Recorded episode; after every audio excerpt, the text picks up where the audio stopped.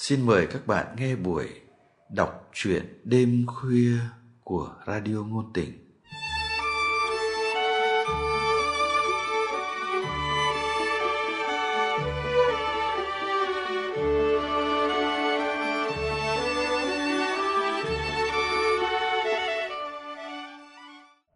Các bạn thân mến, trong chương trình đọc truyện đêm khuya hôm nay, mời các bạn nghe truyện ngắn Một tình huống khó của đời mình của nhà văn Võ Hồng Thu qua giọng đọc Lâm Ngạn.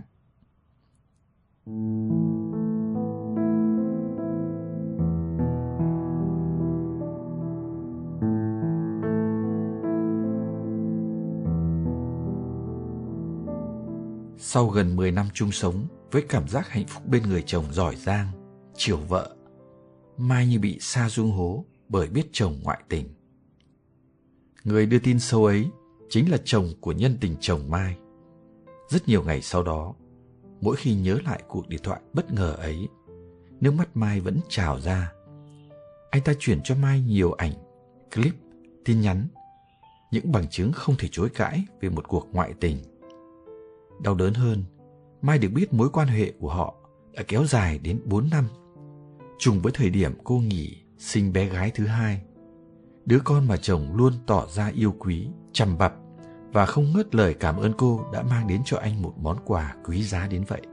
Sau khi đã có một thằng cu cũng đáng yêu không kém,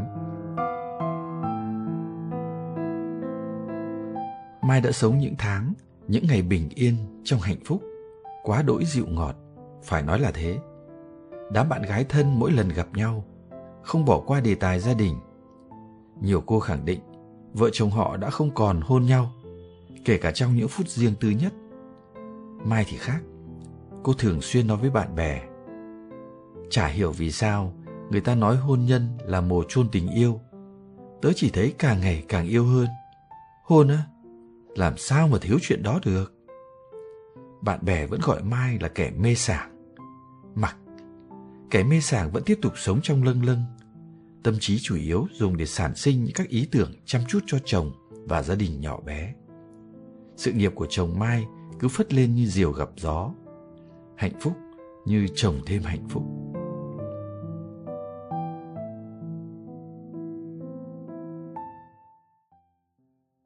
Tùng, tên người đàn ông mang tin xấu, là một chuyên gia giỏi về công nghệ. Sau một thời gian làm cho công ty nước ngoài, anh đã mở công ty riêng và khá phát đạt. Anh đau khổ nói với Mai: tôi cứ nghĩ rằng bản thân phấn đấu, làm việc chăm chỉ để vợ được sống nhàn nhã, sung sướng. Tôi chưa bao giờ bỏ bê chăm sóc đời sống tinh thần của vợ. Không như nhiều ông chồng cứ nghĩ hàng tháng chỉ quẳng cho vợ cục tiền là xong. Cuối tuần bận mấy tôi cũng gạt hết, dành thời gian chở vợ con đi dạo phố, ăn tiệm.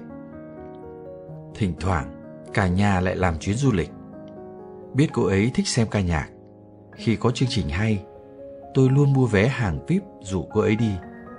Chính vì thế tôi cũng không thể tưởng tượng nổi có một ngày cô ấy lại đem lòng mê mệt người đàn ông khác. Các bằng chứng cho thấy cô ấy đã ngoại tình từ lâu rồi, nhưng tôi cũng chỉ mới phát hiện được thời gian gần đây. Mai im lặng hoàn toàn trong lúc nghe Tùng nói. Nỗi đau bất ngờ xuyên nhói dần lắng xuống, nhường chỗ cho cảm giác mệt lả lan tràn cơ thể. Tại sao nhỉ? Người ta cứ sẵn lòng vứt đi những gì đang có để chạy theo những cảm xúc ích kỷ của lòng mình.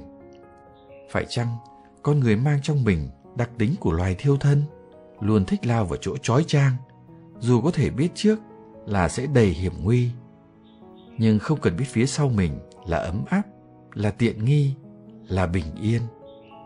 Hồi lâu cô hỏi: vậy giờ anh định thế nào?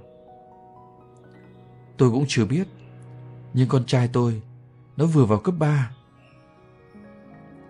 Mai nhìn vẻ mặt nhàu khổ, đầy lúng túng của Tùng, biết rằng anh cũng đang đau đớn chẳng kém gì cô. Không có chút đắc thắng vì bắt được lỗi của đối phương, như trong một phân tích tâm lý nào đó mà cô đã từng đọc qua trong một tình huống tương tự. Anh trầm giọng: tôi đã ước giá như tôi không bao giờ biết được những chuyện này. Tùng bảo Mai rằng sở dĩ anh ta chưa làm chuyện tung tóe ra là vì nghĩ thương cậu con trai độc nhất, năm nay nó vừa vào cấp 3. Cái tuổi giờ người lớn, giờ trẻ con, đầy khó khăn. Anh không muốn con cũng phải chịu những cảm giác khổ sở như chính những gì đang đè trĩu lòng mình. Tuy nhiên, anh cũng hết sức bối rối, không biết ứng xử thế nào trong tình huống khó của đời mình. Anh xin lỗi Mai vì đã là người mang tin xấu đến cho cô. Anh kể là đã đấu tranh tư tưởng khá lâu mới quyết định điện thoại cho Mai. Bởi vì qua tìm hiểu, anh biết Mai hoàn toàn không mảy may nghi ngờ chồng mình và cô đang sống hạnh phúc. Tuy nhiên, về sau anh lại nghĩ sẽ là có tội nếu như để cho Mai bị sống trong cảnh lừa dối như vậy. Dù vậy, lời nói như mũi tên bắn ra, anh vẫn không tránh khỏi cảm giác ân hận sau khi đã cho Mai biết câu chuyện. Nên lại ước giá như mình đừng vội nói. Tùng an lòng phần nào khi Mai nói rằng anh làm như vậy là đúng. Cô cảm ơn anh đã cho cô biết thông tin.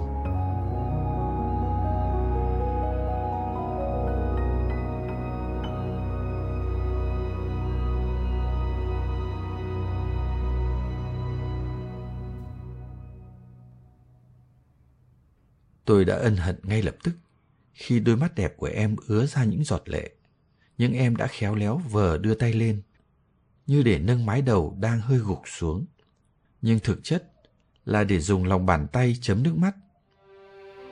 Tôi bỗng thấy mình sai lầm quá. Tôi đã trút sang em gánh đau khổ nặng trĩu trong tâm hồn tôi. Đàn ông chuẩn men có lẽ nên tự mang vác nỗi đau một mình và tìm cách giải quyết, không phiền lụy đến ai. Nhất là khi ai đó lại là một phụ nữ dễ thương như em. Em đang hạnh phúc kia mà. Chồng em vẫn là người đàn ông khiến em hạnh phúc. Anh ta vẫn chăm sóc em và các con như bất cứ một người đàn ông đúng nghĩa nào. Có lẽ anh ta vẫn yêu em, hoặc ít nhất thì vẫn yêu cái không khí ấm áp mang tên gia đình. Đêm ai tóc phủ mềm nhung lụa. Câu thơ này của ai nhỉ? Tôi không nhớ ra nổi. Chỉ biết rằng nó cho tôi một hình dung rất rõ ràng về cám dỗ, quấn quýt ái ân. Những gì mà tôi tìm thấy nơi người vợ của mình, và chưa bao giờ có ý nghĩ về một cảm giác mềm mại khác. Tôi hiểu cảm giác của em lắm. Cũng như tôi, lúc nào cũng chỉ nghĩ mình là số một trong lòng người bạn đời. Nên đau không thể tả khi biết số một đôi khi cũng chỉ là một dãy số. Vậy mà tôi đã làm tan tành tất cả. Đôi khi cái cảm giác mình đang hạnh phúc, nó quan trọng hơn là việc mình có thật sự hạnh phúc hay không.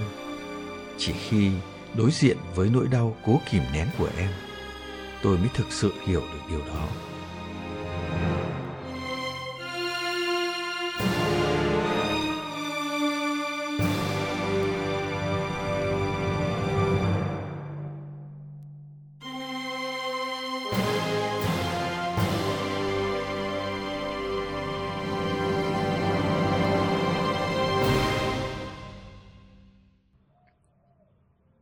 Với tôi, đó là một cuộc gặp định mệnh khi anh cho tôi xem những bằng chứng về sự lầm lạc của chồng mình.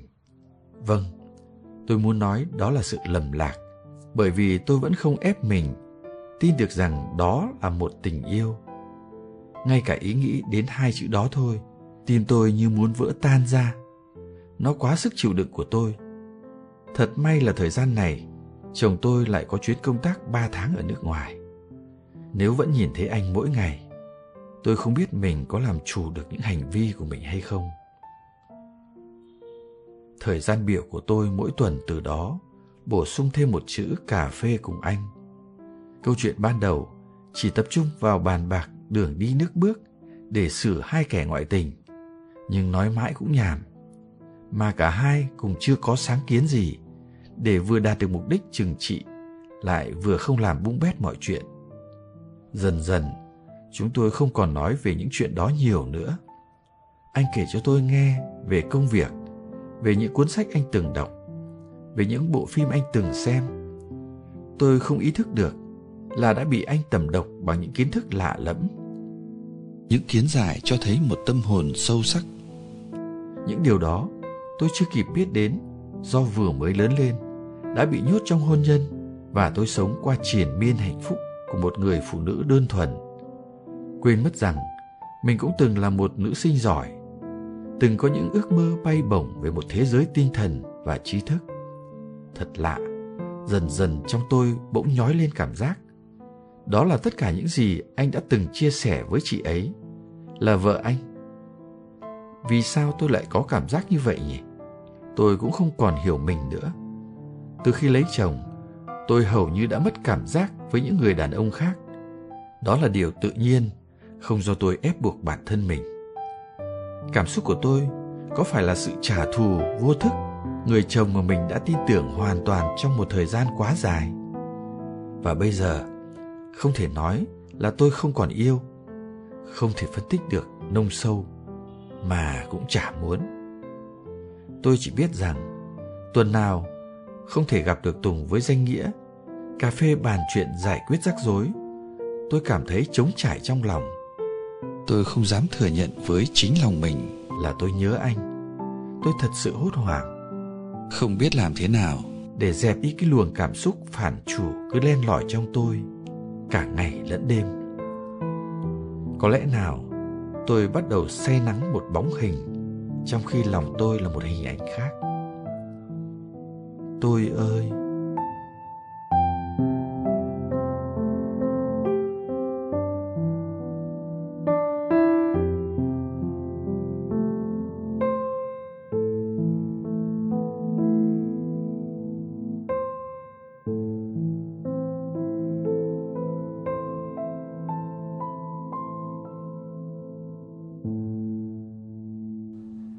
Các bạn vừa nghe xong truyện ngắn Một tình huống khó của đời mình của nhà văn Võ Hồng Thu.